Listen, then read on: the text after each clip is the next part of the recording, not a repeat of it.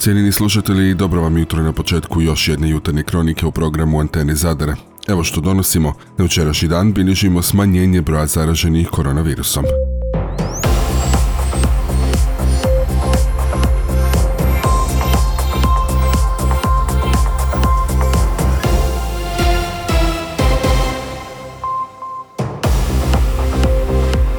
Dobro vam jutra. Na području Zadarske županije prema jučerašnjim informacijama 25 je novih slučajeva zaraza koronavirusom. Testirano je 186 uzoraka. U opću bolnicu u Zadru hospitalizirano je 17 bolesnika od kojih je dvoje na respiratoru, dok se u specijalnoj bolnici za ortopediju u Biogradu na moru od koronavirusa liječi 9 pacijenata.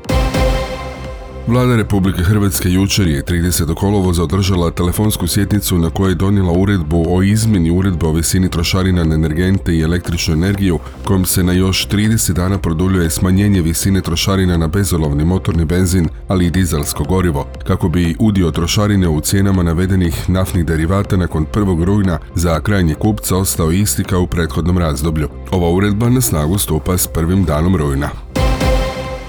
Državni tajnik Josip Bilaver govoreći o tome kakav je stav ministarstva prema koncesijama na plažama i je li točno da će ovim zakonskim odredbama nestati pravo na opće dobro i građanima neće biti omogućen slobodan pristup plažama i moru, rekao kako su plaže i dosad bile javno dobro u općoj upotrebi i one će to biti i u buduće. Plaže su bile i do sada javne, e, javno dobro u općoj uporabi, one će biti to i u buduće i nigdje u nijednoj verziji od početka rada na izradi novog prijedloga zakona nije bilo govora o tome da bi se plaže na bilo koji način ograničile ili privatizirale. To naime nije istina. E, mi smo tu došli u jednu situaciju gdje su pojedinci koji su vidjeli dio nacrta novog zakona ili to krivo interpretirali ili jednostavno nisu razumjeli, onda su s tim izišli u javnost, ali to, evo još jednom ponavljam, nije istina. Plaže se neće privatizirati i pristup plažama se neće ograničavati. Bilaver je rekao kako također nije istinita informacija da su izbjegli javnu raspravu prije nego je zakon pošten u hitnu saborsku proceduru.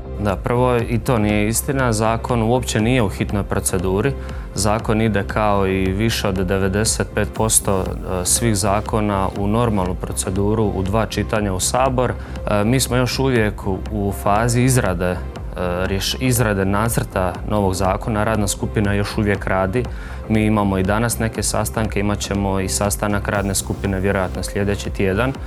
Nakon čega zakon ide u javnu raspravu e, na, preko mjesec dana, nakon čega ide u prvo čitanje na vladu, nakon toga i u drugo čitanje. Dakle, nema govora o tome da je zakon u hitnoj proceduri, da smo izbjegli javnu raspravu jer je nama da pače stalo da čujemo sva mišljenja, e, zbog toga smo i ja sam osobno kontaktirao neke od udruga koje ste prije naveli da nam daju mišljenje na određene dijelove zakona jer mi želimo postići veliki konsenzus kada je u pitanju zakon o pomorskom dobru i morskim lukama. Svi oni koji znaju e, na što se odnosi taj zakon znaju da je to izuzetno važno, rekao bi za cijelu Republiku Hrvatsku, ali prije svega važno je za ljude koji žive na obali, priobalju, na otocima, koji se bave djelatnostima, koji se odnosi na more i stalo nam je da donesemo dobar, kvalitetan zakon koji će zaštititi, prije svega zaštititi pomorsko dobro, a onda i pružiti mogućnost razvoja.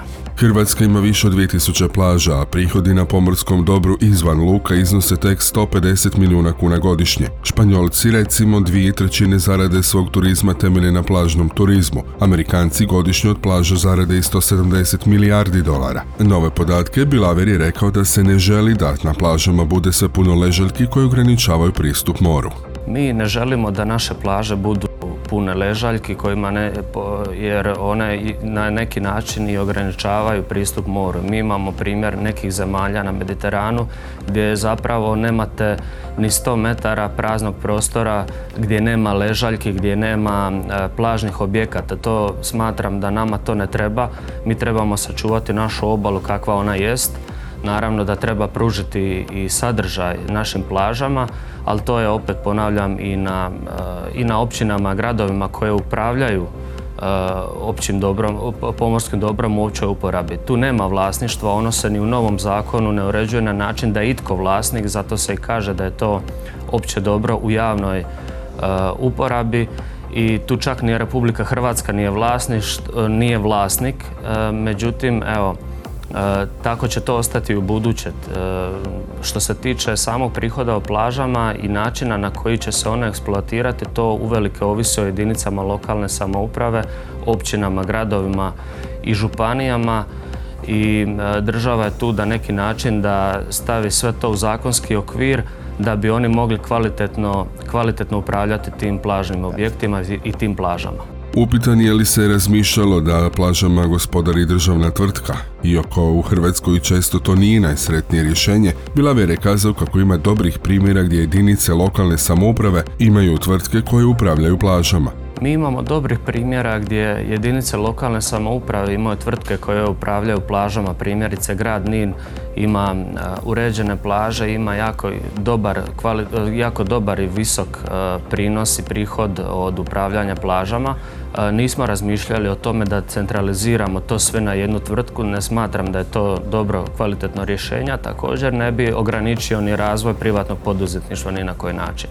Bilaver je kazao kako su se odlučili temeljito promijeniti zakon o pomorskom dobru te ga prilagoditi novim vremenima i novim uvjetima, jer je u proteklih 25 godina došlo do ogromnih promjena i u tehnologiji i u načinu upravljanja i očuvanja okoliša. Dobro, on je i nakon 95. mijenjan u nekim manjim segmentima, Upravo iz tog razloga smo ga mi i odlučili sada promijeniti temeljito, ga promijeniti, prilagoditi novim e, vremenima, novim uvjetima u, za, u proteklih 20 i nešto godina kada je on zadnji put mijenjan je došlo do ogromnih promjena i u tehnologiji, u načinu upravljanja i očuvanja okoliša.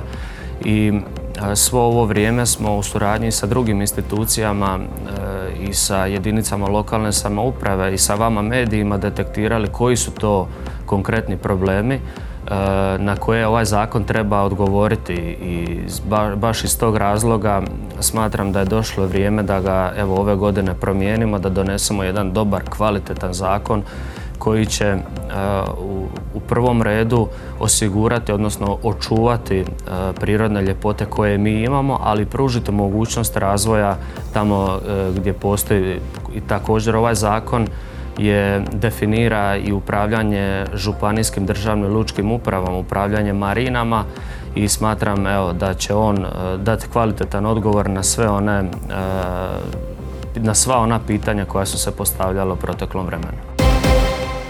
Prosječna plaća hrvatskih građana više ne može podnijeti i prosječne cijene smještaja na moru. Četvero člana obitelji za jednotjedni boravak u privatnom smještaju na hrvatskom Jadranu mora izdvojiti najmanje 4000 kuna, a cijene se penju i do 20.000. Sve to jednostavno je previše za prosječno primanje u Hrvatskoj, koja prema posljednjim podacima iznose medijalnom iznosu 6500 kuna, što znači da polovica građana ima nižu plaću od navedene. Rekla to ekonomistica Marina Tkalec koja je gostovala u HRT-ovoj emisiji Dobro jutro Hrvatska. Prema podacima Eurostata više od polovine Hrvata u dobi od 16 godina nadalje ne može se priušiti jednotjedni godišnji odmor izvan mjesta u kojem žive. Halec posjeća da je Hrvatska u skupini zemalja koje su na samom dnu ekonomskog rasta i među najsiromašnijim zemljama u Europi. Naša se zemlja tako nalazi u društvu s Albanijom, Crnom Gorom i Srbijom. Slične pokazatelje imaju Bugarska i Rumunska, koje su malo ispod nas ili otprilike na našoj razini BDP-a po glavi stanovnika. Ako se gledaju sudionici Eurostatova istraživanja po razinama dohotka, oni siromašni koji imaju niže razine,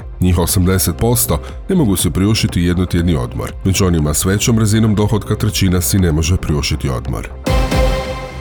U Hrvatskoj u srpnju potrošnja u maloprodaji porasla za 3,3% na godišnjoj razini, ojačavši već 18. mjesec zaredom, što ukazuje na nastavak rasta gospodarstva i na početku trećeg tromjesečja. Državni zavod za statistiku objavio jučer izvješće o prometu u trgovini na malo, a prema kalendarski prilagođenim podacima, potrošnja u srpnju porasla za 0,2% u odnosu na prethodni mjesec, dok je u odnosu na srpanj prošle godine ojačala za 3,3%.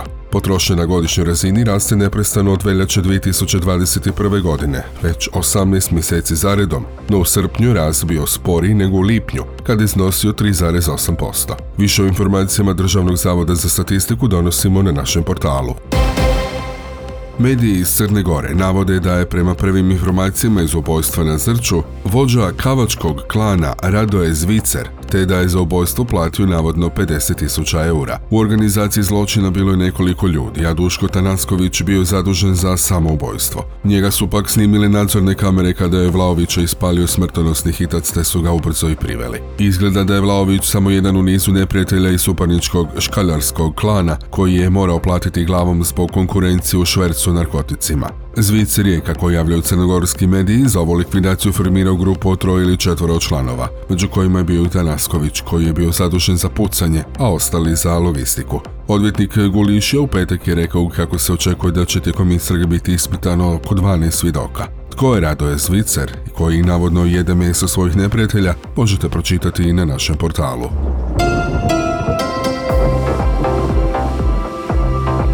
U našoj će zemlji danas biti djelomice sunčano uz postupan porast na oblake sa zapada. Od sredine dana mjestimice kiša i lokalni pljuskovi s grmljavinom, najprije na sjevernom Jadranu i u gorskim područjima, navečer i u središnjim. Vjetar na kopnu slab, no popodne će zapuhati umiren sjeverni i sjeveroistočni. Na moru jutro burin, od sredine dana slab do umiren jugozapadnjak i sjeverozapadnjak. Najniža temperatura zraka od 12 do 17, na moru između 19 i 24. Ona najviša dnevna uglavnom od 25 do 30 Celzijevih stupnjeva.